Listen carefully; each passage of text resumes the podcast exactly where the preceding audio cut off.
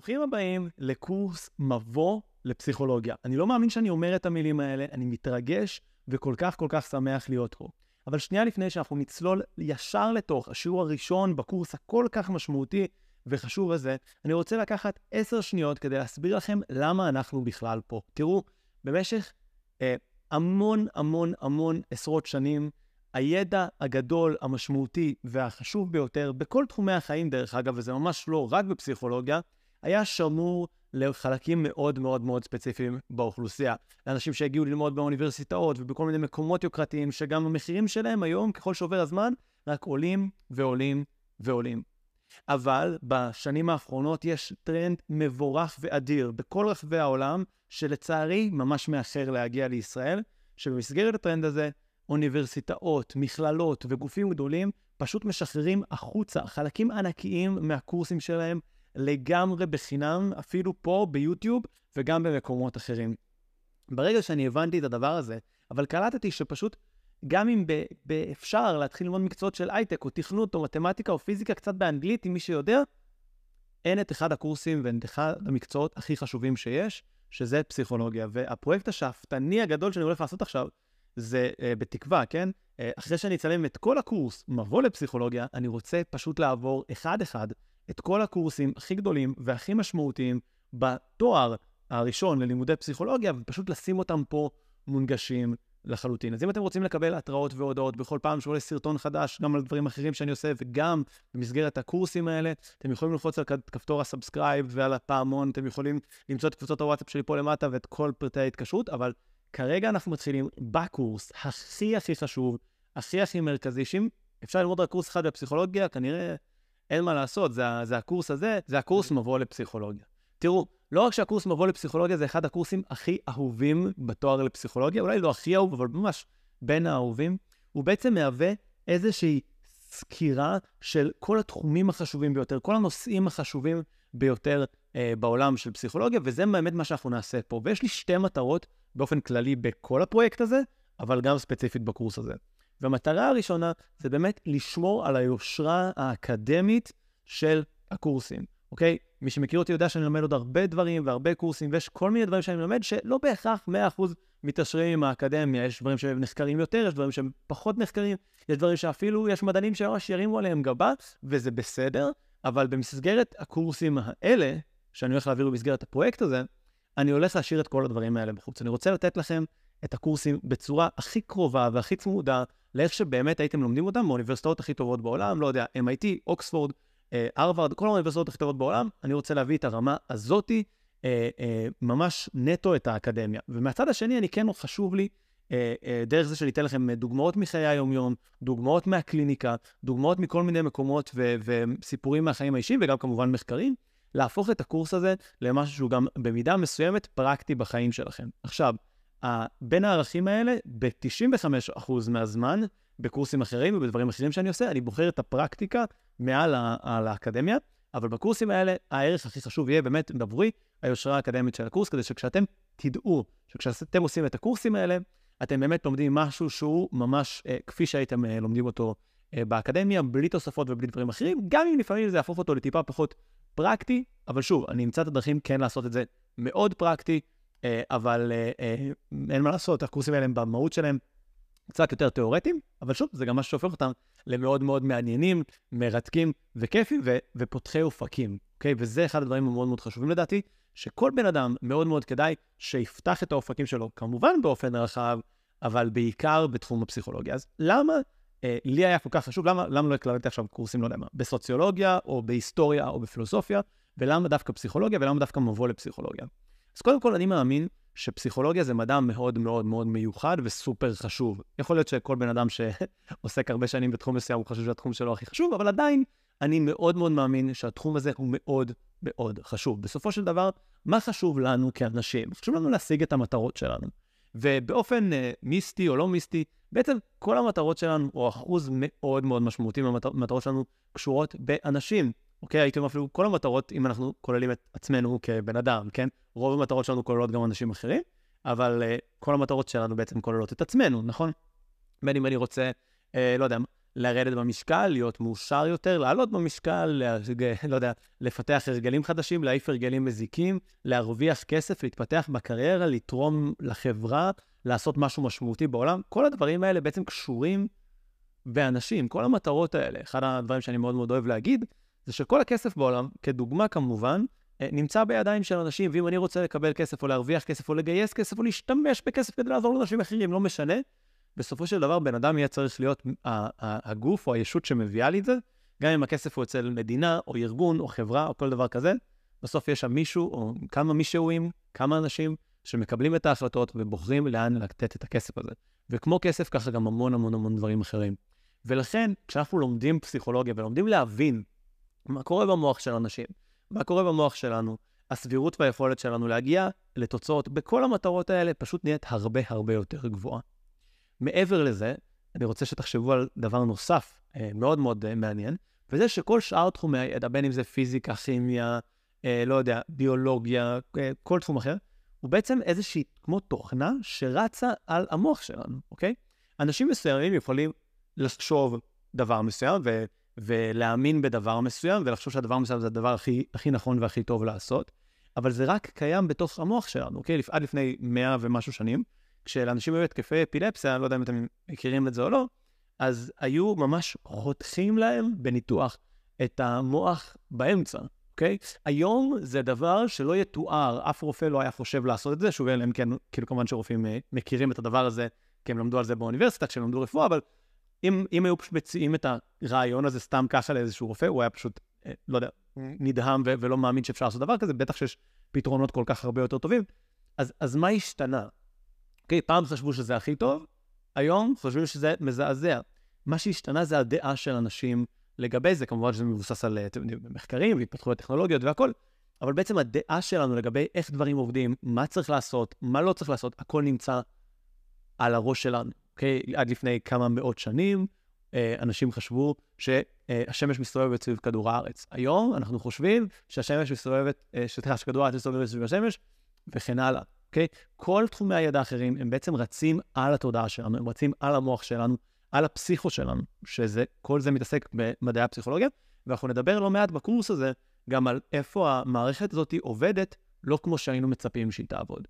איפה לפעמים אנחנו חושבים שאנשים אמורים לחשוב, או אמורים להתנהג, או אמורים אה, להרגיש בצורה מסוימת, ובעצם אה, קורה משהו אחר, או שאיפה לפעמים ה mind שלנו, התודעה שלנו, לא משנה, הנפש שלנו, הפסיכה שלנו, לא משנה איך נקרא לזה, לפעמים קולט דברים בצורה שהיא פשוט uh, מציאותית לא נכונים, הם, הם מפספסים. ובמקומות האלה הרבה פעמים, שוב, זה לא רק uh, uh, tricky ונחמד ויפה וגימיקי ומעניין, אלא במקומות האלה הרבה פעמים אנשים עושים טעויות בקבלת החלטות שלהם בחיים. Uh, זה גורם להם לקבל, uh, לפתח הרגלים לא נכונים, התנהגויות לא יעילות, ובעצם יוצר לנו הרבה סבל וכאב בחיים. והרבה פעמים, אם אנחנו נוכל להבין איך הדבר הזה עובד, אה, אה, ולשלוט טיפה במשתנים שנמצאים מסביב, שזה ההתחלה, נתחיל לחקור לתוך העניין הזה בקורס הזה, אז אנחנו נוכל לחיות חיים הרבה הרבה יותר יעילים וטובים. מעבר לזה, כל התחומים הנוספים של הידע, לא יודע, אה, אומנות, תחשבו על זה, למה יש ערך, לא יודע, לאומנות, לאהבה, ל, כל הדברים האלה ש, ש, שבני אדם תופסים כבעלי ערך, הערך שלהם הוא בראש שלנו, נכון? אם פתאום אה, כל בני אדם יחשבו ש, שאהבה זה דבר גרוע, אז פתאום אהבה לא תהיה ערך כל כך גבוה. Okay? אם פתאום כל בני אדם יחשבו ש...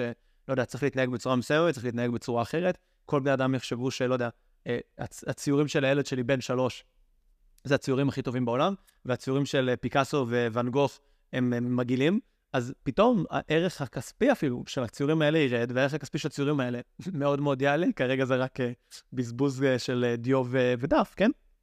ולכן כשאני לומד פסיכולוגיה, אני בעצם לומד להתמודד, או לעבוד, או להבין את מערכת ההפעלה שעליה רצים כל תחומי הידע בחיים, את המפתח לכל המטרות החשובות בחיים שלי, ואת ה, את ה, את ה, את ה, את המסלול, או את הדבר שקובע מה הערך של כל דבר בעולם, פחות או יותר. ולכן הקורס הזה, או, או התחום לימוד הזה, הוא כל כך עמוק, הוא כל כך משמעותי, והוא כל כך חשוב. אז הסברנו למה פסיכולוגיה זה חשוב, אבל בואו שנייה נרד טיפה יותר לעומק למה זה בכלל פסיכולוגיה, אוקיי? פסיכו פסיכולוגיה זה בעצם החקר של הנפש, המדע שחוקר את הנפש. וזו הגדרה מאוד מאוד מאוד כללית, ובהגדרה המאוד מאוד מאוד כללית הזאת, אם נלך טיפה למקורות של פסיכולוגיה, אנחנו נבין שבני אדם תמיד היו פסיכולוגים, כן? כל בני אדם אולי תמיד היו פסיכולוגים. כל, האנשים רצו להבין את החוויה של עצמם, רצו להבין את ההתנהגות של עצמם, רצו להבין את ההתנהגות של בן או בת הזוג שלהם, של המשפחה שלהם, של השבט שלהם. ובמידה מאוד מאוד מאוד צרה ומצומצמת, כל בני האדם בהיסטוריה של כדור הארץ, כולל אתכם, כולל אותי, כולנו פסיכולוגים, לא פסיכולוגים במובן של חוק הפסיכולוגים בישראל, אבל פסיכולוגים במובן של אנשים שעוסקים במדעי הפסיכולוגיה, כולנו כאלה, אוקיי? וברגע שאנחנו מבינים את זה, אנחנו מבינים שלהפוך את, את המדע המדויק, לא מדויק במובן אה, שפסיכולוגיה זה לא בדיוק מדעים מדויקים, כי פסיכולוגיה זה מדעי החברה, זה מדעים יותר גמישים, אבל עדיין, אה, אם אני רוצה להפוך את התהליך המסודר והמאורגן ואת כל הספרות המקצועית של פסיכולוגיה, אה, אני צריך לתת פה איזושהי הגדרה טיפה יותר אה, צרה, טיפה יותר מדויקת, ובשביל, כי, כי, כי אחרת, בהגדרה הראשונית שלנו, של פסיכולוגיה, זה כל מה שקורה לנו בתוך הנפש, או חלק מהנפש, התופעה הזאת, אז בעצם כמעט הכל נכנס שם, אם, אם תחשבו על זה. אה, אפילו הרבה דברים שחלק מהאוכלוסייה תופס אותם כמאוד אה, רוחניים, לא יודע, אה, מדיטציות, קשורים, אפילו הדברים הכי קיצוניים שיש, קחו את ה... את הקיצון של הקיצון, לא יודע, אנשים שמדברים עם עצים, או, או לא יודע, מאמינים בשחזור גלגולים. כל הדברים האלה, בסופו של דבר הם חוויות והן תופעות שקורות בנפש שלנו. אז בעצם הדבר הזה, הוא לא בהגדרה שלו חייב להיות רוחני, הוא בעצם יכול להיות פשוט דבר פסיכולוגי, דבר נפשי. ויש פה עוד הרבה שאלות גדולות שעוד נגיע אליהן אולי בהמשך הקורס או באיזשהו קורס אחר, אבל אה, בגלל זה היום, איך שבדרך כלל, איך שבדרך כלל נוהגים להסביר אה, מה זה בכלל פסיכולוגיה, זה בעצם מדע שחוקר את ההתנהגות של אנשים ואת התהליכים המנטליים והרגשיים שלהם. זה ממש שאתם יכולים לכתוב את זה, פסיכולוגיה, המדע שחוקר את ההתנהגות והתהליכים המנטליים והרגשיים אה, אצל בני אדם. ושוב, זה עדיין הגדרה מאוד מאוד מאוד כללית, והמטרה שלה, שלנו אה, בקורס הזה, או של פסיכולוגים, כולל אותנו, כולל כולנו, אוקיי? זה בעצם להבין אה, אה, איך אנחנו יכולים לתאר, להסביר, לנבא ולהשפיע על התנהגות ותהליכים מנטליים ורגשיים. זאת אומרת, זה לא מספיק שאנחנו רק נשאל את עצמנו שאלות על הדבר הזה, אנחנו רוצים גם לדעת לתאר את זה, גם לדעת להסביר מה קורה שם מאחורי הקלעים. אה, נגיד, סתם לצורך העניין, אה, אה, תפסנו סיר שהיה חם מדי, כוס הקפה שלנו הייתה חמה מדי, ונגענו בה, ו- וזה, וזה היה לא נעים, ועזבנו את הכוס. אז אני רוצה לדעת איך אני מתאר את זה, אוקיי? אז אני, גל הושיט את היד, או אדם הושיט את היד, הוא נגע בכוס. אוקיי, עכשיו מה קורה? מה, מה התהליך שקרה פה מהרגע שנגעתי בכוס עד הרגע שעבר, שעזבתי אותה. אז קודם כל רוצה לדעת לתאר את זה. אחר כך אני רוצה לדעת להסביר את זה, אוקיי? יש את ההסבר הפשוט, היה לי חם, אבל מה זה אומר היה לי חם? ודרך uh, גישות שונות בפסיכולוגיה אנחנו נוכל להסתכל על זה אחרת, אוקיי? למשל בגישה בהביוריסטית, שהוא מדבר על זה טיפה יותר בהמשך אחר כך, זה פשוט עניין של גירוי ותגובה. הדבר הזה היה לי לא נעים, עזבתי את זה. ברמה קוגנטיבית אולי יש פה משהו אחר, אולי ברמה אה, אה, אה, נוירוביולוגית אני יכול ממש לתאר את הכימיקלים שעברו שם ואת הגלים החשמליים שהיו אה, בתוך הנוירונים, שעברו לי בנוירונים, ואיך הדבר הזה קרה. אז אני רוצה קודם כל לדעת לתאר, לדעת להסביר למה דברים קורים. אבל מעבר לזה, אני חושב שזה אחת הסיבות שהרבה אנשים רוצים ללמוד פסיכולוגיה. זה לא רק בשביל לתאר, ולא רק בשביל להסביר, זה גם בשביל לדעת לנבא ולדעת להשפיע על. מה הכוונה. יכול להיות שאתם רוצים להגיד, אוקיי, אני רוצה להגיד משהו לבוס שלי. אז אני רוצה לדעת אה, איך הוא יגיב. אה, אני רוצה אה, לסדר משהו שונה בבית שלי. אני רוצה לעשות משהו. מה, מה יהיו ההשפעות? מה יהיו ההשפעות של הפעולות שלי? מה יהיו ההשפעות של ההתנהגויות שלי על אנשים אחרים? אה, ואולי אפילו להשפיע עליהם. זאת אומרת, אולי אני אפילו רוצה להגיד, אוקיי, אני, אני רוצה ש... להיות בשיחה הזאת עם הבוס שלי, ושיהיה סיכוי הכי גבוה שהוא יסכים לתת לי העלאה בשכר. אני רוצה לנהל שיחה עם אשתי, ושיהיה הכי הרבה סיכוי ש... שלא יודע, ש, ש, שזה ייצר אווירה של אהבה ושמחה, או לקבל משהו שאני רוצה. אני מנהל שיחות עם הילדים שלי, אני, אני עושה משהו בעבודה שלי. Okay, אוקיי? אולי אפילו זה דברים שקשורים לעצמי. אני רוצה להצליח להטמיע הרגל חדש, או להצליח להתעלם, או להעיף איזשהו הרגל ישן מהחיים שלי. איך אני עושה את זה? מה, מה, מה הדרכים שלי להגיע לתוצאה הזאת? איך אני יכול בעצם לנבא ולהשפיע על התנהגות או על תהליכים מנטליים ורגשיים של אנשים אחרים? זו המטרה של, ה, של המדע הזה, או, או הארבע מטרות המרכזיות של המדע שלנו, של פסיכולוגיה. ואם אנחנו נסתכל על, ה, על טיפה על, על המקור של, של מאיפה, מאיפה התחלנו ולאן הגענו היום, אני רוצה שתבינו את זה לא, לא בגלל שאני סתם מחפש אה, לזרוק עליכם תיאוריה אה, או היסטוריה, אה, מעבר לזה שוב זה מעניין, אה, אלא בשביל ש... אני, חושב שבעולם של היום, ואולי אפילו תמיד זה היה ככה, אבל כרגע אני מדבר על העולם של היום, אנשים תופסים, כולנו תופסים במידה רבה, עד שאנחנו לומדים את ההיסטוריה, עד שאנחנו לומדים את ההיסטוריה של, של, של הפסיכולוגיה, של כל תחום דרך אגב, אנחנו חושבים שאיך שאנחנו רואים את, ה, את התחום הזה, זה כאילו מובן מאליו, אוקיי? אם אה, לא, נגיד שלא הייתי מספר לכם, שאף אחד לא היה אומר לכם אף פעם, שבעבר בני אדם חשבו שהשמש מסתובבת סביב כדור הארץ. אתם הייתם חושבים שזה מובן מאליו שכדור הארץ מסתובב סביב השמש. ברגע שלמדתם ברמה ההיסטורית שבעבר זה לא היה ככה, אז עכשיו זה פותח לכם את המחשבה, רגע, אם אתם חושבים על זה, כן, אולי לא נושא שכזה מעניין לחשוב עליו, אולי יש עוד אפשרויות. אולי כמו שעכשיו אה, מגלים, או שגילו כבר שוב לפני כמה עשרות שנים, שבכלל, לא רק שכדור הארץ מסתובב סביב השמש, כל הדבר הזה הוא בתנועה, והוא מסתובב סביב מקומות אחרים, ויש פה איזושהי תנועה הרבה הרבה יותר מורכבת ומסובכת ממה שאי פעם האמינו בהתחלה, אוקיי? אז אותו דבר, יש המון המון המון דברים שאנחנו לוקחים כמובן מאליו על הפסיכולוגיה שלנו.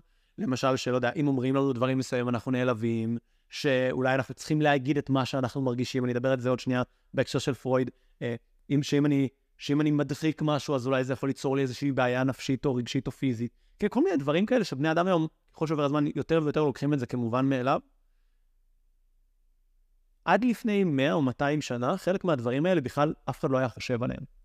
והסיבה שזה חשוב להבין את זה, זה להבין שגם היום לנו יש את האפשרות להמשיך בעזרת מחקר, ונדבר קצת על מחקרים היום, או באמצעות דרכים אחרים, להרחיב ולפתח עוד את הידע שלנו. הידע האנושי בפסיכולוגיה, רובו, רוב הידע uh, שנצבר היטב, אני לא מדבר עכשיו על ניסיון לחיים ותרופות סבתא ודברים כאלה, נצבר, לא יודע, במאה השנים האחרונות פחות או יותר. אפילו אולי פחות. וכשאנחנו מבינים את הדבר הזה, שכל הידע שיש לנו על פסיכולוגיה, וכל כך הרבה מכל הדברים שאנחנו חושבים על פסיכולוגיה ועל, ועל, ועל, ועל, ועל הנפש שלנו, זה דברים שהם סך הכל גילו, גילו אותם במאה השנים האחרונות, כמה עוד יש לנו לגלות? כמה עוד דברים אה, אה, אני או אתם או מישהו אחר שיבחר לעשות מחקרים יכול לספר לנו על הנפש שלנו? ו- ואחד הדברים הכי מעניינים בפסיכולוגיה, ונתחיל לדבר על זה אולי קצת היום, ויהיה לנו כמה שיעורים על זה אחר כך, זה שהרבה פעמים אנחנו מגלים דברים מסוימים שהם לא אינטואיטיביים בכלל. מה הכוונה לא אינטואיטיביים? שאנחנו היינו חושבים דבר מסוים, אבל כשאנחנו נכנסים לזה לעומק, אנחנו מגלים דבר אחר. למשל, אתן דוגמה מאוד מאוד פשוטה על, על כמה מחקרים מאוד מאוד מאוד טובים. זה מחקר שהתחיל, אה, האמת, אה, בתוך אוניברסיטאות, כמו הרבה מחקרים קטנים בפסיכולוגיה שמתחילים ככה על אנשים שעובדים אה, או לומדים באוניברסיטאות. וזה באוניברסיטאות בארצות הברית. בדקו אה, מה קורה לרמת העושר של פרופסור, כן, בן אדם שכאילו, או, או דוקטור, מרצה באוניברסיטה, בקיצור, שהוא מחפש או רוצה לקבל קביעות באוניברסיטה, דבר סופר חשוב ומשמעותי, ומה יקרה לה, מה קורה לרמת העושר שלו כשהוא לא מקבל את הקביעות הזאת. אוקיי? לכאורה נשמע אולי נושא קטן, אמורפיות שאני אחבר את זה לנושאים יותר גדולים כמובן, אבל מה שה... מן הסתם האנשים האלה מרגישים, תחשבו אתם, נגיד יש לכם שיחה לגבי איזשהו קידום בעבודה, או אולי אפילו אם אתם תוכלו להישאר בעבודה או שמעיפים אתכם, זה מרגיש משהו מאוד חשוב. זה מרגיש משהו שברגע שאני אה, יחווה אותו, אם אני לא אקבל את זה, זה, זה, זה ישפיע על החיים שתחשבו אם ניסיתם, אה, לא יודע, אה, להתקבל לאוניברסיטה, להתקבל לאיזה מקום עבודה חשוב, לעשות איזושהי עסקה גדולה, אה, לא יודע, להיות בזוגיות עם בן אדם מסוים, או, או להיפרד ממנו, או כל מיני דברים כאלה. זה מרגיש לנו גדול, זה מרגיש לנו כאילו אם, אם זה לא יצליח, אנחנו עכשיו נרגיש נורא במשך המון זמן. והמחקר הזה הראה שתוך שלושה חודשים, מהרגע שהודיעו לחלק מהפרופסורים, מרצים, לא משנה איך נקרא לזה, אה, שהם קיבלו את זה ולח... ול... ולשאר שלא, כולם חזרו לאותה רמת עושר בסיסית שהייתה להם לפני, ש... לפני ההודעה הזאת. אז תגידו, אוקיי, זה, זה, זה משהו קטן כזה, זה לא כזה דבר גדול בחיים. ואז תגלו שיש מחקרים שעשו על אנשים שזכו בלוטו. זכייה בלוטו זה משהו שמשנה לבן אדם את החיים מקצה לקצה. ועדיין, ברוב המקרים, הממוצעת עושר, זה נראה לנו כאילו אם היה לנו עכשיו עוד 10 מיליון דולר או 10 מיליון שקל, אז כאילו, וואו, לא היה לי יותר דאגות בחיים, נכון? כמה דאגות יש לנו סביב כסף? כמה דאגות יש לנו לא, שהן לא סביב כסף, אבל כסף יכול לפתור.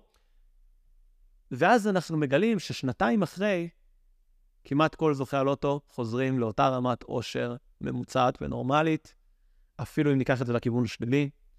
אה, אנשים שעברו תאונות דרכים קשות, שיצרו אצלם אפילו רמה של, אה, איך נקרא לזה, נכויות מסוימות, שוב, חס וחלילה, ושלא נדע, אחרי שלושה-ארבעה חודשים חוזרים לאותה רמת עושר בסיסית וממוצעת של כל שאר האנשים. וברגע שאני מבין את זה, זה, אני צריך להבין את זה, כי, כי אם אני לא יודע את זה, כל בן אדם כמעט שהייתי שואל ברחוב, גם אלה, דרך אגב, שיודעים את מה שאני אומר עכשיו, עדיין היו אומרים, אם הייתי זוכה בלוטו הייתי הרבה יותר מאושר, אם הייתי עכשיו, חס וחלילה, חס ושלום, נפצע ו- ומאבד uh, רגל, יד, נהיה נכה באיזושהי צורה, זה היה פוגע לי באושר בצורה משמעותית, וזה פשוט מחקרית מראים שזה לא באמת נכון. וכשאנחנו לומדים עוד ועוד ועוד מהדברים האלה, אנחנו מבינים שהרבה מהדברים שמניעים את קבלת ההחלטות שלנו, הרבה מהתפיסות ומהמחשבות שלנו, ששוב, זה לא, זה לא מחשבות פילוסופיות כלליות, זה מחשבות שעל בסיסם אנחנו מקבלים החלטות, שעל בסיסם אנחנו פועלים מול אנשים, שעל בסיסם אנחנו מתנהגים בדרכים מסוימות, או סובלים, או נלחצים, או, או חרדים, שכל הדברים האלה, הרבה פעמים הם פשוט לא נכונים. ובאמת, אה, אם, אם נסתכל שנייה על, על, על מדע הפסיכולוגיה כמדע, כן, לפני המאה השנים האחרונות, אז כבר ביוון העתיקה, אה, כל הפילוסופים שם שעסקו גם במתמטיקה וגם בפילוסופיה, והרבה מהם דיברו גם על פסיכולוגיה, יש איזה ציטוט מפורסם אה, שאומר, אה, מה שקורה בבן אדם זה לא בראש, זה בלב, שזה כמובן, היום אנחנו מאמינים שזה לא נכון, אבל פשוט אולי זה גם, גם משתנה. ויש את הספר המאוד מאוד מפורסם, אומנות המלחמה, כן, של סן צו, ששוב, הוא מפורסם ומוכר עד היום, ויש שם הרבה תובנות מעניינות על פסיכולוגיה, והוא מהמאה החמישית לספירה. זאת אומרת, זה משהו שקיים המון המון המון המון זמן. ועדיין, כשאנחנו חושבים על פסיכולוג, כשאנחנו חושבים על בן אדם שעוסק בפסיכולוגיה, אני חושב שלרוב האנשים עולה תמונה אה, שמזכירה פחות או יותר את אה, פרויד, זיגמונד פרויד. ורוב האנשים, אני חושב, לא, לא מבינים למה. כאילו, מי שטיפה מכיר, טיפה יודע, טיפה חכה, אני מנחש שאם אתם עד פה איתי בסרטון הזה, אז אתם מתעניינים בפסיכולוגיה, וזה לא שבפוקס הגעתם לכאן. אה, למרות שאם כן, אז תודה רבה שנשארתם, ואני מקווה שתהנו מכל שאר המשך הקורס. אה, ו- ו- ולכאורה למה? למה? למה פרויד? פרויד עם כל התיאוריות המוזרות והדעות ההזויות על כל הכישורים של כל מיני דברים ל- למיניות וליבידו וליחסים מוזרים בין ההורים לילדים שלהם, וכל מיני תיאוריות אה, אה, מדעיות אה, לגבי ההתפתחות שלנו, שדרך אגב, הם כמובן, שתדעו, כן, הן לא מוכחות אה, בצורה מדעית טובה, וקשה למדוד אותם או לבדוק אותם, זה, זה ממש לא... אין, אין, אין עליהם איזשהו קונצנזוס או הסכמה בשום קהילה מדעית, אה, שאני יודע עליה לפחות. וכשאני מבין את זה, אז, אז אוקיי, אז, אז זה כל הדברים שרוב האנשים יודעים על פרויד. אז, אז למה הוא נהיה כזה מפורסם וכזה דמות אייקונית ומשמעותית בהיסטוריה של פסיכולוגיה? והתשובה היא שיש כמה תובנות, או, או נקודות, או איזה שהן הנחות יסוד שפרויד טבע, שכולנו היום, אני חושב, חיים אותם, או כמעט כולם. אם אתם צופים בסרטון הזה, אתם כנראה חיים אותם. ו, וזה נראה לנו כאילו הן מובנות מאליהן לחלוטין, פשוט לפני מאה שנה הם לא היו כאלה. ואני ככה אגיד בקצרה מה הם, כדי להבין מה, מה גיבש לכאורה את, ה, את הזרם החדש הזה, את, ה, את המדע הזה מחדש, את המדע של פסיכולוגיה מחדש. והדבר הראשון, או ניקח שלוש נקודות מרכזיות, הראשון זה שיש לנו המון המון תהליכים לא מודעים שקורים לנו, אני חושב שהרבה פסיכולוגים גם מבינים את זה לפניו, שוב, לא היה כל כך פסיכולוגים לפניו, זה היה יותר רופאים שניסו לעזור לאנשים גם עם בעיות נפשיות, או אנשים שרצו להשפיע אה, ולנהל אנשים אחרים, אז הם רצו להבין איך, איך לעשות את זה ואיך להשפיע על, על ההתנהגות שלהם. אבל פרויד בא ואמר, רגע, יש את כל התהליכים האלה שקורים בלי שהבן אדם חושב על זה.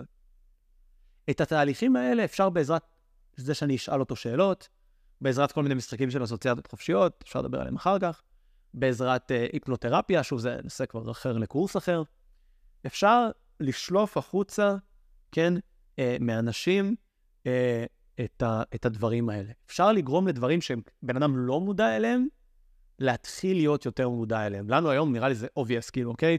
אנחנו עושים, בין אם זה בטיפול, בין אם זה עם חבר, בין אם זה בכל מקום, נראה לנו obvious, יש לנו המון דברים שמנהלים אותנו שהם לא מודעים, ואם אני אחשוב עליהם, אני יכול להפוך אותם למודעים, זה לא היה מובן מאליו.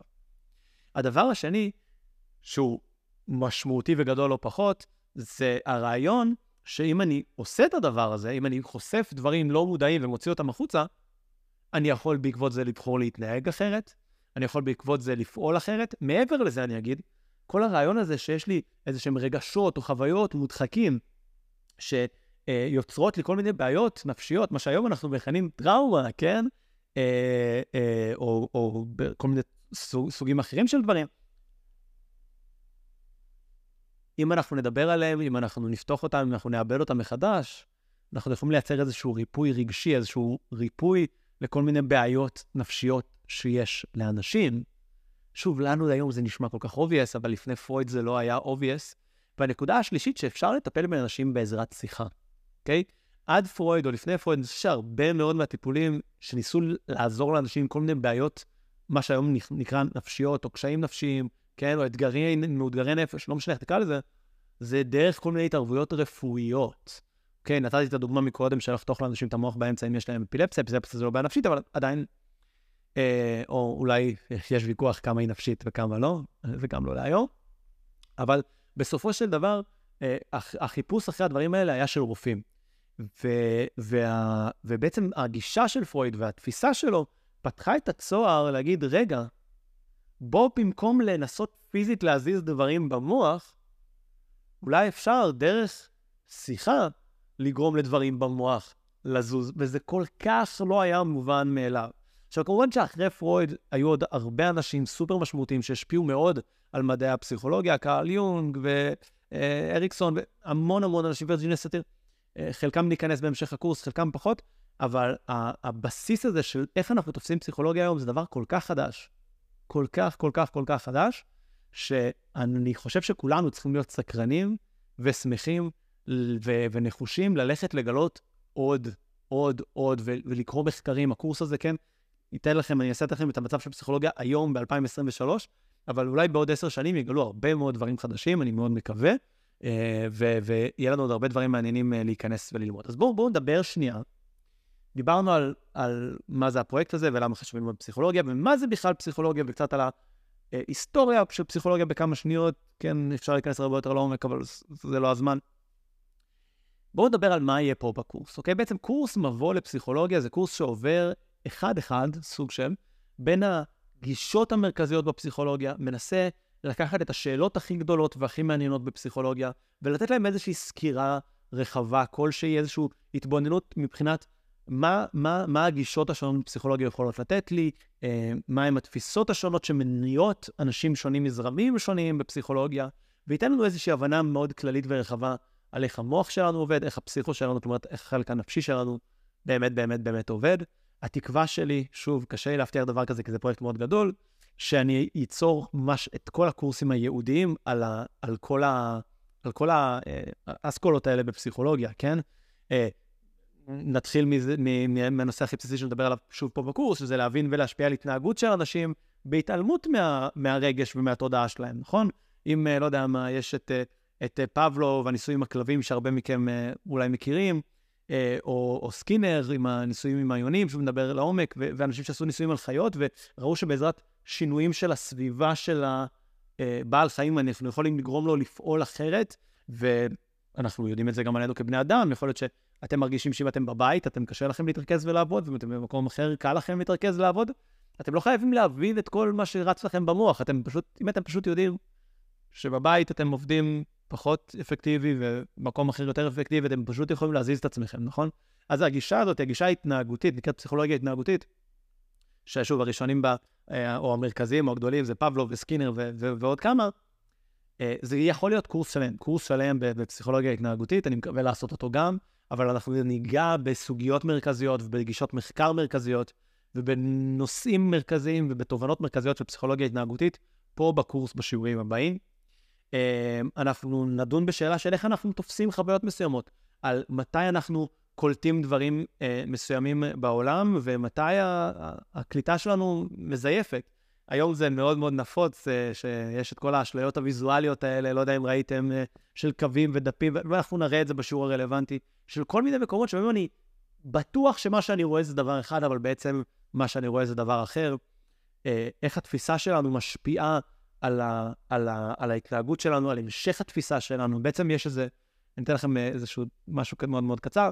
אני הולך לשאול אתכם סדרה של שאלות, תנסו לענות עליהן אה, כמה שיותר אה, מהר, אוקיי? אה, מה הצבע של הקירות בתקרה בבית שלכם? אה, כשאתם אה, רואים את הלוחות האלה, כשמרצים אה, אה, כותבים עליהם עם טוש מחיק, מה הצבע של הלוח? אה, כשאתם... אה, אה, לא יודע, אני אתן לכם עוד אחד, אה, מה, מה הצבע שיש כאן של הקיר הזה, התאורה קצת מבלבלת, אבל אתם יכולים להבין לבד מה הצבע של הקיר הזה, ומה שותה פרה. עכשיו, רוב האנשים יענו מיד חלב, גם אם יתקנו את עצמם. למה? למה שאנשים יענו חלב? אה, בגלל כל מה שדיברתי איתכם על זה לפני זה, זה נקרא framing, שוב, ל- ל- ליום אחר. מן הסתם, שאם הייתי שואל אתכם את השאלות, כן, פרות לא שותות חלב, הן שותות מים, כן?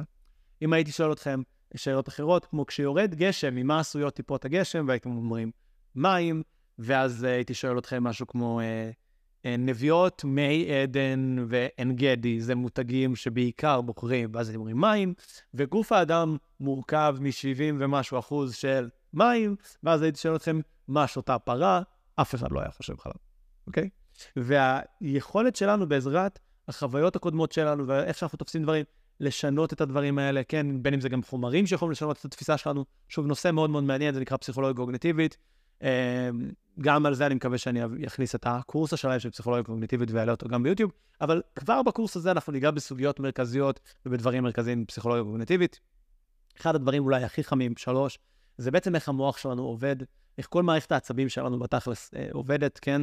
אה, היום כבר רוב הפסיכולוגים מסכימים שתהליכי החשיבה, שוב, המרכז שלהם כמובן במוח, הרוב מה שקורה זה במוח, אבל מערכת העצבים בחלקים שונים בגוף גם משתתפת בתהליכים, תהליכי חשיבה ו- ועיבוד מסוימים, לפחות מסוימים, אנחנו עדיין לא מבינים עד הסוף איך זה קורה ואיך זה עובד. אמ, ומה אפשר להסביר בהתנהגות שלנו בעזרת תהליכים ביוכימיים, כל מיני הורמונים, אה, אה, נקרא נוירוטרנסמיטרים, כל מיני חומרים אה, ש- שרצים לנו במוח, איך כל הדבר הזה עובד. זה נקרא פסיכולוגיה פיזיולוגית, יש לזה כל מיני שמות כמו זה מדעי המוח, פסיכולוגיה פיזיולוגית, נוירופסיכולוגיה, אה, נוירוביולוגיה, יש כל מיני כאלה. אה, בקיצור, יהיה לנו כמה שיעורים על זה גם בקורס הזה, וזה קורס אה, שאני גם מקווה לעשות אותו כקורס שלם. שוב, הקורס הזה, מבוא לפסיכולוגיה, אמור לתת לכם את הבסיס אה, של כל האסכולות, ברמה של כמה שעות על כל אסכולה, או שעה לפחות על כל אסכולה, שזה כבר הרבה יותר ממה שכל בן אדם ממוצע שאתם פוגשים ברחוב יודע, אבל כמובן חלקכם תרצו להרחיב עוד, ואני מקווה שנעשה את זה. עוד נושא שנדבר עליו פה בקורס, זה אה, אישיות של אנשים, מה, איך אנשים שונים אחד מהשני. אולי נדבר קצת גם על הנושא של אינטליגנציה, IQ, כל הדבר הזה, סוגים שונים של אינטליגנציות, האם יש בכלל דבר כזה סוגים שונים של אינטליגנציות. וממש תיאוריות שונות של אישיות, זה קורס שחד משמעית אני הולך להוציא, כאילו נראה לי זה הקורס ישר אחרי מבוא לפסיכולוגיה. אה, אני אדבר על תיאוריות אישיות, זה, זה נושא מאוד מאוד מאוד מעניין לדעתי, אה, ואנחנו נתחיל להיכנס אליו, אה, איך אנשים שונים תופסים אישיות. אנחנו נראה שיש תיאוריות שמבוססות על תכונות ותיאוריות שמבוססות על ארכיטייפים, ונזכיר כל מיני אנשים מאוד מרכזיים בדבר הזה, ואני מקווה שנוכל באמת ללמוד קצת דברים על אישיות. אני חושב שבתחום של אישיות יש המון דברים שאנשים, אם הם היו יודעים אותם, אם הייתם יודעים אותם, הייתם משנים לגמרי את איך שאתם מתנהלים מול, מול אנשים אחרים וגם מול עצמכם, אבל פשוט הידע הזה הוא מאוד מאוד לא נגיש, אה, ואני שמח מאוד מאוד לעשות את הקורס הזה, בין השאר בגלל זה. אה, בנוסף, כמובן, מספר 5, איך האישיות והנפש שלנו וכל התהליכים האלה שדיברנו עליהם עד עכשיו, התנהגות, כל הדבר הזה, מתפתח עם הגיל שלנו, אוקיי? אה, יש פסיכולוגיה התפתחותית של הילד, בדרך כלל מתייחסים לזה מה שאנחנו נולדים, נגיד, אולי אפילו לפני, אולי קצת אחרי, תלוי את מי שואלים. עד שאנחנו מגיעים לגיל בגרות, ואז יש את הפסיכולוגיה ההתפתחותית של האדם המבוגר והזקן, יש להגיד שזה נושא שאני מאוד חלש בו, אה, אז אולי מתישהו גם יהיה על זה קורס, אבל כאילו קשה לי להאמין, אבל התפתחותית של הילד, לדעתי זה קורס סופר חשוב וסופר משמעותי, שגם יהיה אחד הקורסים אה, הכי ראשונים שאני אצלם אחרי מבוא לפסיכולוגיה, כי אני חושב שלהבין איך העבר שלנו משפיע עלינו, זה, זה נושא פשוט כל כך משמעותי, וכשאנחנו מבינים את זה, אנחנו לומדים להתנהל אחרת שוב עם עצמנו, עם אחרים, אה, ובהקשר של המטרות של הקורס, אנחנו יכולים ללמוד המון המון המון מתוך הנושא הזה של פסיכולוגיה התפתחותית. אה, עוד אה, שלושה נושאים סך הכל, כן? אני לא משתדל לא לחפור יותר מדי. שש, זה יהיה איך אנשים מתנהגים בקבוצות, מול אנשים אחרים, כל נושא של פסיכולוגיה חברתית, חברתית, סליחה. בתחום של פסיכולוגיה חברתית זה אולי ביחד עם קוגניטיבית, זה שתי התחומים שבהם הכי הרבה טעויות יש לבן אדם הממוצע. מה הכוונה? הבן אדם הממוצע, שישאלו אותו שאלות, ששוב, שיש עליהם מחקרים די טובים בפסיכולוגיה שמראים, ונדבר גם על שיטות מחקר בפסיכולוגיה, ש... שיש מחקרים די טובים שמראים שבני אדם הם חושבים ככה, מתנהגים ככה, תופסים ככה, לא יודע מה, ווטאבר. רוב האנשים יגידו ההפך. על המון המון המון המון המון המון המון דברים זה קורה, וזה פשוט פסיכי להבין את זה, זה פשוט פסיכי ללמוד את זה. אה, פסיכולוגיה חברתית, שוב, זה גם, הייתי אומר שתיאוריות אישיות, פסיכולוגיה התפתחותית ופסיכולוגיה חברתית, אה, זה הדברים הכי הכי אה, קריטיים לי לצלם מיד אחרי הקורס הזה, אבל שוב, אנחנו ניגע בנושאים האלה די בהרחבה גם בקורס הזה. באופן אישי אני רוצה להגיד לכם שכשאני מלמד קורסים ומכשיר מאמנים ומטפלים כבר לא מעט שנים, אז אני תמיד תמיד תמיד שולח אותם ללמוד קורסים בפסיכולוגיה. ככה היה אחד הדרכים שהחלטתי לעשות את הפרויקט הזה, זה כי אמרתי, אוקיי, בעצם אני שולח אנשים שלמדו אצלי איזושהי שיטת טיפול מסוימת, או שיטת אימון מסוימת, לא משנה, ו, ואני רוצה לתת להם את, ה, את הרקע הפסיכולוגי הנכון, כדי שגם אם זה לא הכרחי ב-100%, כדי להשאיר לפתוח את האופקים שלהם, להעשיר את הידע שלהם, ולהפוך אותם לאנשי מקצוע שלמים יותר, אז תמיד המלצתי על ארבעה קורסים, ושלחתי אותם, אה, שוב, רוב האנשים לא, לא עכשיו ייכנסו לאוניברסיטת תל אביב או משהו כזה, אבל שלחתי אותם לאוניברסיטה פתוחה, ודיברנו על באמת אה, מבוא לפסיכולוגיה, פסיכולוגיה התפתחותית, פסיכולוגיה חברתית ותיאוריות אישיות, ואולי גם קוגנטיבית או פיזיולוגית למי שרוצה. אבל זה הארבע הכי הכי מרכזיים. אה, שתי נושאים אחרונים זה אה, מבוא לפסיכופתולוגיה, לדבר על זה בקצרה, על כל מה שקשור להפרעות נפש, כל מה שקשור לאתגרי נפש משמעותיים. שוב, בקצה של זה, אני חושב שזה נושא שאין הרבה ערך בלפתוח אותו פה ביוטיוב. אבל, אה, אבל כאילו יש לו, אבל לא הרבה ערך. אה, אבל כן יש כמה דברים מאוד מאוד מרכזיים בדבר הזה, שאני חושב שיכולים מאוד לעזור לכל אחד ואחת מאיתנו ששומעים את, ה, את, ה, את הקורס הזה, אוקיי? קודם כל, דבר ראשון, אני חושב שמתוך ההבנה של הקצה של ההפרעה הנפשית, אפשר להבין משהו על כל אחד ואחת מאיתנו. כי ברמה מסוימת, שוב, זה, זה דבר סופר נפוץ וידוע לאנשים שלומדים פסיכולוגיה אה, באוניברסיטה, הם כל הזמן מאבחנים את עצמם עם כל הבעיות הפסיכולוגיות. זה, זה דבר סופר ידוע, אני יודע, אני חושב שגם uh, רופא, uh, בת דודה שלי למדה סיעוד לא מזמן, וחברים לומדים רפואה, אז גם בתחום כאלה יש להם כזה קורסי מבוא לפסיכולוגיה, אז גם החבר'ה האלה נוטים לאבחן את עצמם בכל ההפרעות נפש בערך הקיימות, ו- והסיבה לזה, זה שבכולנו יש קצת מזה, אוקיי? אולי לא מהכל, אבל יש לנו טיפ-טיפה מהדברים האלה. אז יש בזה משהו שיכול ללמד אותנו משהו משמעותי על עצמנו ועל אחרים, זה אחד. ודבר שני, אה, מחקרים מהזמן האחרון, ממש, מראים שבערך, אה, שוב, אני לא זוכר את המספר המדויק, אז אתם תסלחו לי, כי לא הכנתי את זה ספציפית, המחקר הזה, לא תכננתי לדבר על זה. שוב, אני מבטיח לכם ששאר המחקרים בקורס אני אבוא יותר מוכן, אבל המחקר הזה, ממש בשנים האחרונות, מראה שבין 70 ל-80 אחוז חווים בתקופה מסוימת בחיים שלהם, בדרך כלל קצרה, סימפטומים די משמעותיים שהם בסקאלה של אחת ממחלות הנפש. זאת אומרת, לא ממש להגיד דיכאון קליני אה, פר אקסלנס בקצה שלו, לא ממש התקף מאני או, או, או משהו כזה בקצה שלו, לא איזה משהו קיצוני או, או, או, או התקף אה, פוסט-טראומטי בקצה שלו, אבל סימפטומים משמעותיים, זאת אומרת, משהו שבאמת פוגע ומפריע לנו אה, ברמה משמעותית אה, לתקופה מסוימת בחיים שלנו. הרבה מאוד אנשים, בין 70 ל-80 אחוז, אם אני זוכר נכון, יכול להיות שהנתון היה 76, אבל איפשהו בין, בין 70 ל-80 אחוז. וברגע שאני לומד על הדברים האלה, שוב, גם אם אני לא נמצא שם, וגם אם המשפחה שלי לא נמצאת שם, והחברים שלו נמצאים שם שוב, שוב, אני חושב שרוב האנשים חושבים ש... לא, לא מבינים כמה הפסיכופתולוגיה זה, זה נושא גדול וחזק, כי, כי האנשים האלה לא, לא מתארים בדרך כלל בחברה. אנשים שיש להם את הקשיי נפש, את האתגרי הנפש המאוד מאוד חמורים האלה, לא, לא, לא, לא מתארים איתנו כל כך. אה, אז אנחנו לא רואים אותם, אנחנו לא חשופים לזה, שזה הטיה הקוגנטיבית, אז אני חושב שהם לא קיימים, אבל הם קיימים. אבל שוב, מעבר לנקודה הזאת, יש את הנושא באמת ש... שבכולנו יש את זה. שבכולנו יש את הדברים האלה, ואנחנו יכולים ללמוד מזה משהו משמעותי. אה, ואולי גם קצת ניכנס, וזה הנושא האחרון, לחיבור שבין מדע כ- כקונספט, פילוסופיה והנפש שלנו. איפה, אה, איפה מתחילה הנפש שלנו ואיפה היא נגמרת, איפה המוח נמצא בתוך הדבר הזה. אנחנו נחקור כמה גישות שונות לשאלה הזאת של מה זה נפש, מה זה מוח, האם המוח זה הנפש, האם הנפש זה משהו נוסף על המוח, איך כל הדבר הזה עובד, אה, מה אנחנו יודעים כבר היום אה, על, על השאלה הזאת, מה אנחנו לא יודעים היום, אבל אולי נגלה בהמשך, ומה אולי אף פעם, אף פעם, אף פעם לא נדע. וזה ככה הדברים המרכזיים שאנחנו נדבר עליהם פה בקורס. אני מקווה שזו הכנה די טובה, ואני מקווה שגם השיעור הזה מעניין, למרות שאולי, אה, לא יודע, זה קצת כזה הכנה למה יהיה בהמשך הקורס, אבל אני מנסה שככה בין הנקודות ובין השורות, אה, זה עדיין יהיה משהו שהוא מספיק מעניין וכיף לצפות בו, ושאולי הוא כבר מעשיר. אני חושב שכבר עכשיו אם תחשבו, אוקיי, וואו, אני בטוח שהרבה מכם, שוב, אני מקווה, לא ידעתם שיש כל כך הרבה זרמים בפסיכולוגיה ויש כל כך הרבה דרכים שונות להסתכל על, על אותו דבר, שזה בסך הכל, לא יודע, גל מרים כוס תה, גל הולך לבקש העלאה בשכר, גל, לא יודע, עושה שיחה עם אשתו, עם הילדים שלו, או כל דבר כזה או אחר. ומתוך ההבנה הזאת, אני מקווה שכבר יש לכם איזה שהן תובנות, או שלפחות זה היה מעניין.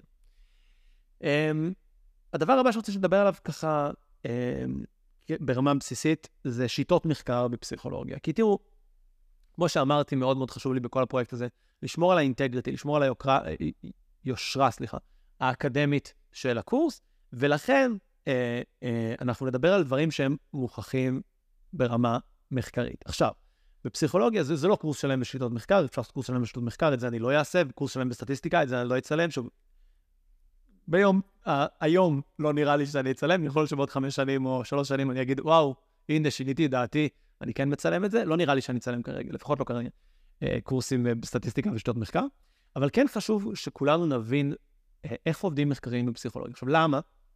בגלל שלא כל הידע שמוגדר כידע מדעי בפסיכולוגיה, הוא מדעי או מבוסס באותה מידה, אוקיי? Okay? יש לנו בעצם אה, ארבעה, אה, נקרא לזה ככה, אה, שיטות או גישות מרכזיות למחקרים בפסיכולוגיה, אני רוצה שנעבור עליהן, נבין איך הדבר הזה עובד. בעצם אם יש תיאוריות פסיכולוגיות ממש, אפילו תיאוריות גדולות, גם תיאוריות קטנות, כמו אנשים מתנהגים בצורה כזאת, או אנשים עושים ככה, זה תיאוריות קטנות, וגם תיאוריות גדולות, ממש תיאוריות על אישיות, או תיאוריות גדולות יותר, הן בדרך כלל מתבססות על ארבע, ארבע סוגים של נתונים.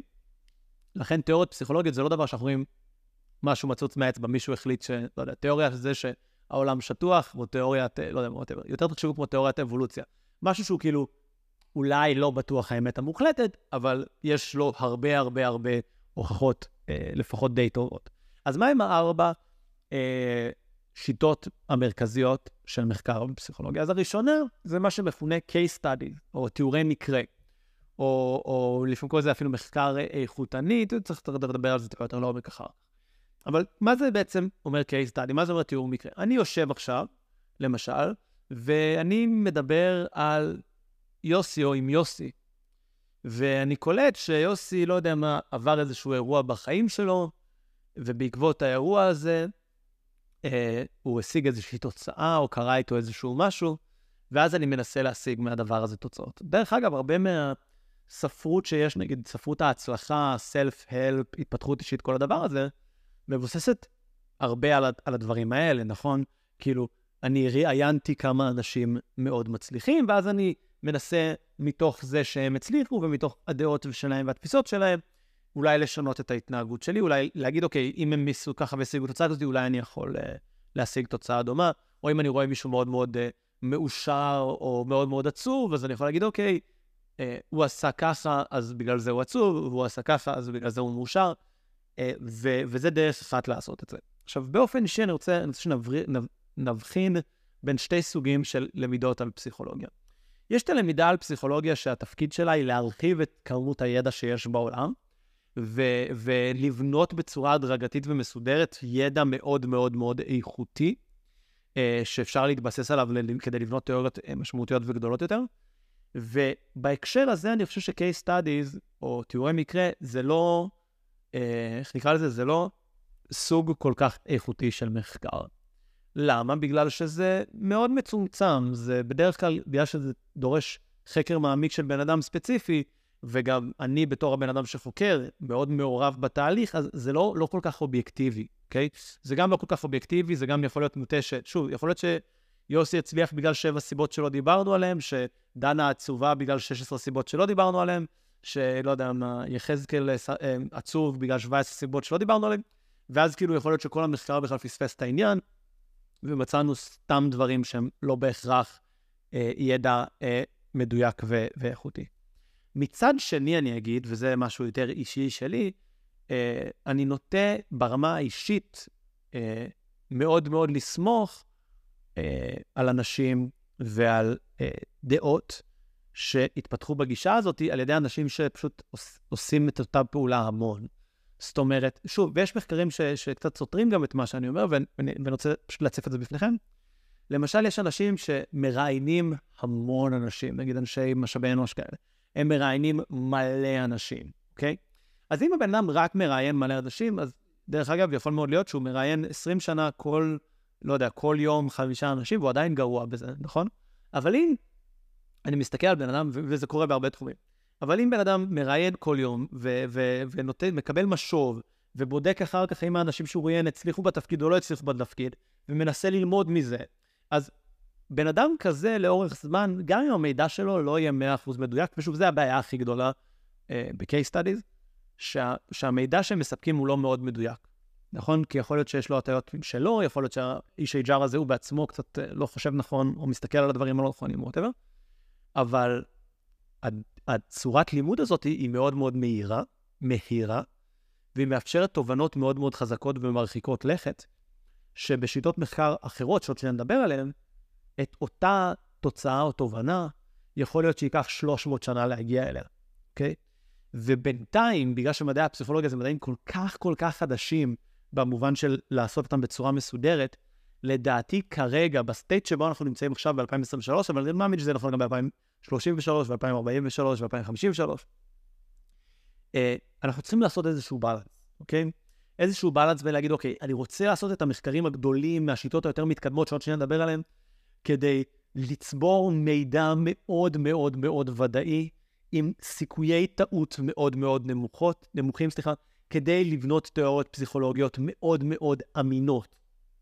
מהצד השני, כרגע, אני לא רוצה לפעול רק על בסיס הש... השיטה הזאת, כי היא מאוד מאוד איטית ואין לי הרבה מידע, ולכן אני יכול להשתמש גם בשיטות מחקר פחות איכותיות, או פחות uh, נקיות, נקרא לזה, פחות נקיות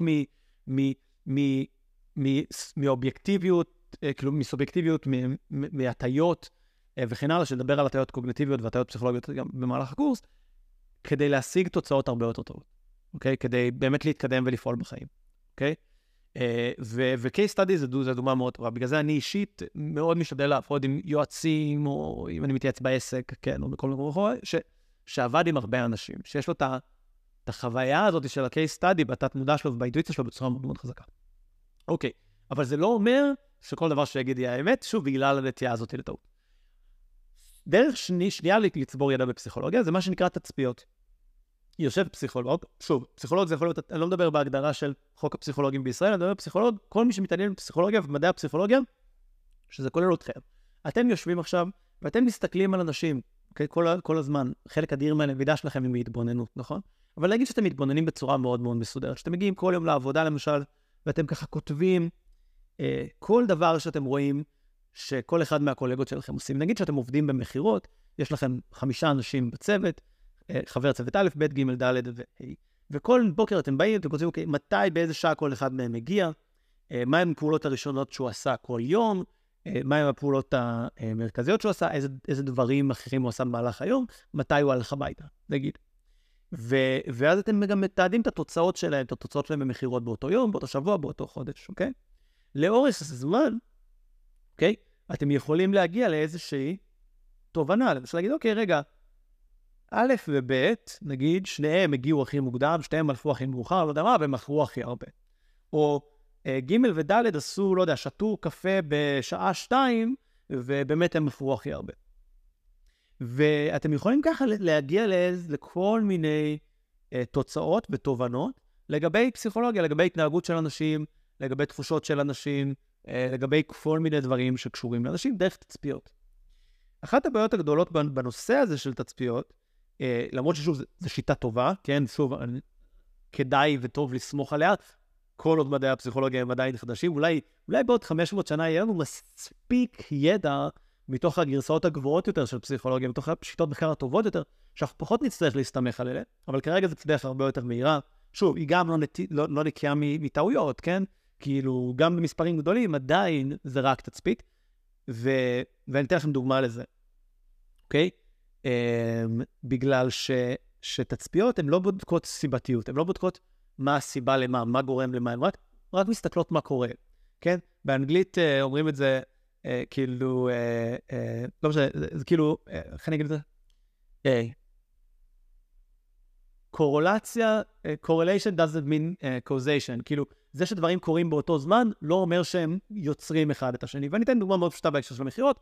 לצורך הדוגמה, אה, יכול להיות שאתם תסתכלו ואתם תגידו, אלף, עשיתם אלף תצפיות על אלף אנשי מכירות, אוקיי? נגיד, אתם עשיתם את התצפיות בעוד 20 אה, אנשים, כל אחד עשה על 50 איש, בסדר? הגעתם לאלף תצפיות, זו כבר כמות די טובה סטטיסטית. ובאמת אתם רואים שכל, או שיש אה, מתאם, כן, אין כולם בפסיכולוגיה, שיש מתאם מאוד מאוד מאוד חזק בין האנשים שהגיעו מוקדם בבוקר ונשארו מאוחר אחרי הצהריים לאלה שמכרו הכי הרבה. אז אתם יכולים, עלולים להסיק בטעות, בטעות להסיק, שמי שמגיע יותר מוקדם ומסיים יותר מאוחר, בגלל זה הוא מוכר יותר. שוב, אני לא אומר כרגע אם זה נכון או לא נכון, אה, זה לא הנושא של הזה. אני מדבר פה על, על השיטת מחקר, איך הגעתי למסקנה הזאת. ולמה אני אומר שזה לא נכון? כי זה נשמע מאוד מאוד נכון. הסיבה היא שיכול להיות, למשל, דוגמה אחת, כן, אנחנו ניכנס לזה הרבה יותר לעומק באחד השיעורים, אבל יכול להיות, יכול מאוד להיות אפילו, שיש איזשהו דבר שלישי. שלמשל, אה, יש תכונת אישיות של אנשים שנקראת, סתם דוגמה, נחישות, המצאתי משהו, והנחישות הזאת היא מה שגורם לאנשים להצליח יותר במכירות. ואנשים נחושים יותר נוטים להגיע יותר מוקדם בבוקר לעבודה ולהישאר יותר מאוחר. קחו אדם אחר שהוא פחות נחוש, בהגדרה של מה שבדקנו כרגע וקראנו לו נחישות, תגידו לו להגיע יותר מוקדם וללכת יותר מאוחר, והוא לא ייצר יותר מכירות, הוא, לא, הוא לא יצליח יותר בעבודה. בגלל שמה שהוביל את המכירות זה לא הזמני הגעה, אוקיי? ושוב, הדבר הזה הוא קיים באין סוף uh, uh, תחומים, בכל מה שקשור לפסיכולוגיה. אם אני מסתכל בתצפיות, אני עלול הרבה פעמים להגיד, אה, ah, בגלל שאז, בגלל שאז, אבל זה לא באמת. זה פשוט דברים שנוטים נוטים להגיע ביחד. וזה נושא מאוד מאוד מעניין, ואנחנו נדבר עליו. אז, אז בואו נתחיל לעבור באמת לגרסאות הטיפה יותר, אה, יותר גבוהות, גם בעייתיות, אבל טיפה יותר גבוהות. ואם בשתי דרכים הראשונות, ב-case studies ובתצפיות, בעצם הייתי אני הפסיכולוג, אתם הפסיכולוגים, כן? ישבתם והכנסתם את העולם הסובייקטיבי שלכם, את הקוגניציה שלכם, את הנפש שלכם, לתוך הדבר הזה, ואתם בדקתם משהו על מישהו אחר או על עצמכם. אנחנו עכשיו עוברים לאופציה שלוש, שזה כל הנושא של שאלונים פסיכולוגיים, בוודאי יצא לכם לעשות כמה כאלה.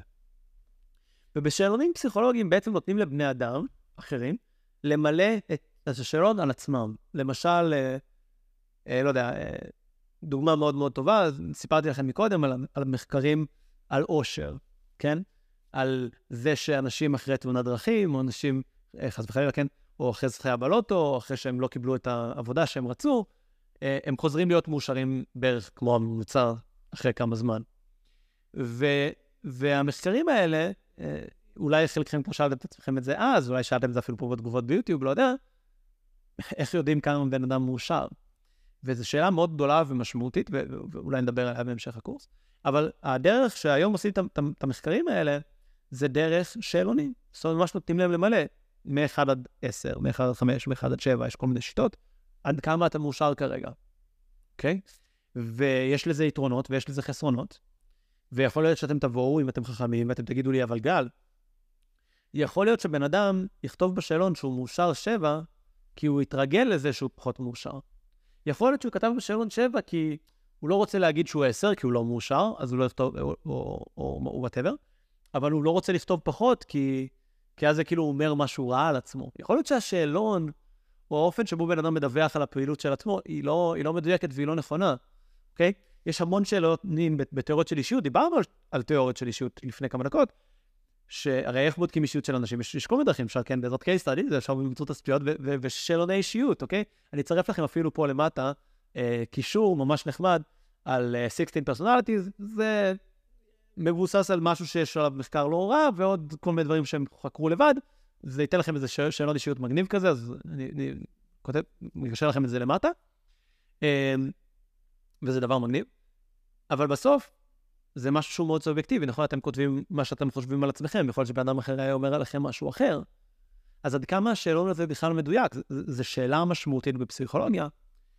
והרמה הרביעית, או הדרגה הרביעית, זה ממש ניסויים, אה, ניסויים בפסיכולוגיה, ששוב, חלקכם מכירים כל מיני ניסויים, או שמעתם, ואנחנו נדבר על המון המון ניסויים במהלך הקורס, שלמשל אה, לוקחים בן אדם ו, וממש מפעילים עליו איזושהי אה, מניפולציה, כאילו גורמים לו לעבור איזשהו תהליך, ורואים איך הוא היה לפני, איך הוא יהיה אחרי. לא יודע, יש דוגמה פשוטה, אה, כל מיני, נותנים לאנשים במחשב כל מיני משימות אה, שהן מאתגרות קוגנטיבית, אה, נגיד, לא יודע, לסמן ריבועים מסוימים, להזיז דברים מסוימים, כל מיני דברים כאלה.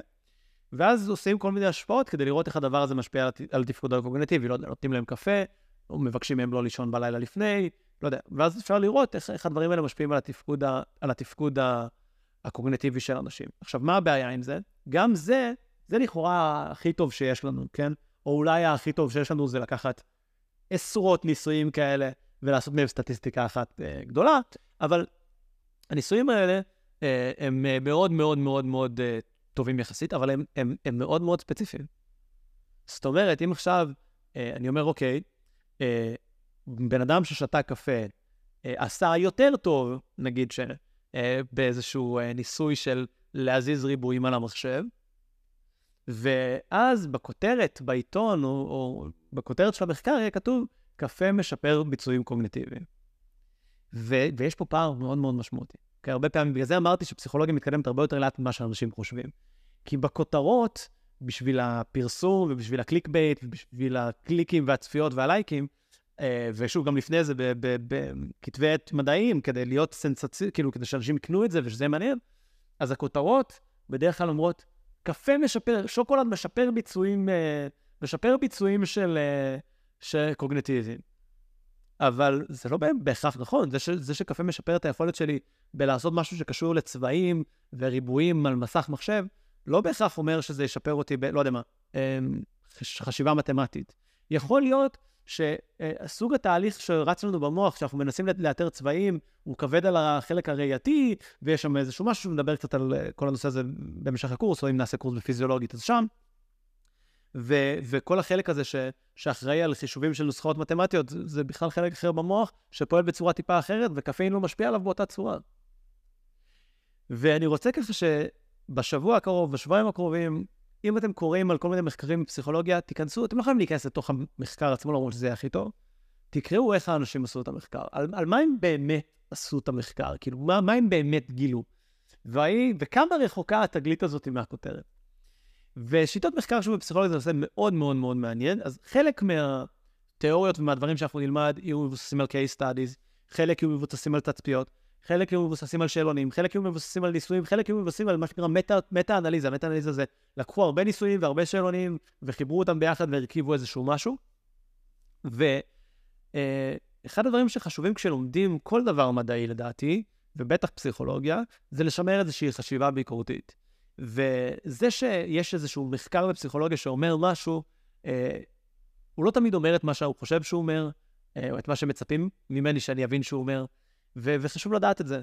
והסיבה שחשוב לדעת את זה, זה כדי שגם נהיה ביקורתיים, כמו שאמרתי בהתחלה, אנחנו לא יכולים, אנחנו צריכים יותר ביקורתיים כלפי המוח של עצמנו, כי הרבה פעמים אנחנו טועים, אנחנו, המוח שלנו עובד בצורה הלא אפקטיבית הזאת כדי, כאילו, המוח שלנו לא דפוק, כן? הוא מצוין, הוא מדהים, הוא המכונה הכי מופלאה שיש בעולם, אבל עדיין יש לה באגים או טעויות, או שבמקרה קצה מסוימת היא עובדת לא כמו שאנחנו מצפים או רוצים שהיא תעבוד.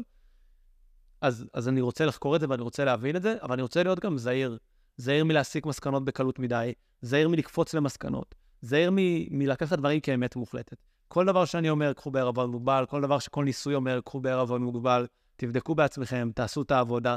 ואני חושב שאם אני לוקח את כל הפרויקט הזה, הגדול, של להנגיש את ב- ב- ב- בחלום שלי את כל התואר בפסיכולוגיה אה, בחינם דרך האינטרנט ואולי אחר כך גם עוד דברים. אה, אז אחד הדברים הכי חשובים פה זה באמת לשמור על איזושהי חשיבה ביקורתית, כי פסיכולוגיה, ואני חוזר להתחלה שנייה, זה נושא כל כך משמעותי, הוא מנהל את החיים שלנו. ומה שאנחנו חושבים שאנחנו יודעים על פסיכולוגיה, משפיע על ההתנהגות שלנו, משפיע, ישפיע על ההרגלים שלנו, משפיע על איך שאנחנו מול אנשים אחרים ואיך שאנחנו מול עצמנו. וכשאני שם לעצמי סימני קריאה במקומות מסוימים, זה גורם לי להתנהל במקומות האלה ממש על אוטומט. אז אם אני אצליח לשים טיפה יותר סימני שאלה, כן ללכת לכיוונים מסוימים, כן ללמוד דברים חדשים, כן לקדם את עצמי ו- ולפעול בצורה אחרת, ומצד שני, אה, אה, להשאיר אותם לא כסימני קריאה מוחלטים, כי אני מבין שכמו שפעם חשבו שהשמש מסתובבת סביב כדור הארץ, ואז גילו שכדור הארץ מסתובב סביב השמש, וכל הדבר הזה מסתובב סביב לא יודע מה, אה, מרכז של איזה גלקסיה שמסתובבת סביב מרכז של משהו אחר וכן הלאה, גם את זה יכולים לגלות דברים אחרים. וכל מיני דברים שבעבר חשבנו על פסיכולוגיה, היום אנחנו מגלים שהם לא נכונים. ו- וכל מיני דברים שחשבנו על המון המון דברים, אנחנו מגלים שהם לא בהכרח נכונים. וכשאני יודע להבין את הדבר הזה, כן? שבעבר אנשים, שוב, כשהיה להם אפילפסיה, חתכו להם את המוח באמצע, תזכרו את הדבר הזה. זה, או, או בעבר כשהיה כל מיני מחלות היו מנקזים לאנשים את הדם החוצה, כאילו, כל מיני דברים הזויים, אוקיי? יכול להיות שבעוד 50 שנה או 100 שנה או 200 שנה יסתכלו עלינו ויגידו שאנחנו עושים דברים הזויים. וזה דבר שחשוב לזכור אותו ולהיות בחשיבה ביקורתית. אני אוהב אתכם מלא, אני מקווה שנהנתם מהקורס הזה. אם יש לכם כל שאלה שאתם רוצים, אתם יכולים לשאול למטה בתגובות. אם יש לכם בקשות לדברים נוספים שאני אוסיף, כל מיני הצעות לשיפור של החומר והכל, אני ממש ממש ממש ממש אשמח לדעת. אז תודה רבה רבה לכם, ואנחנו נתראה בשיעור הבא.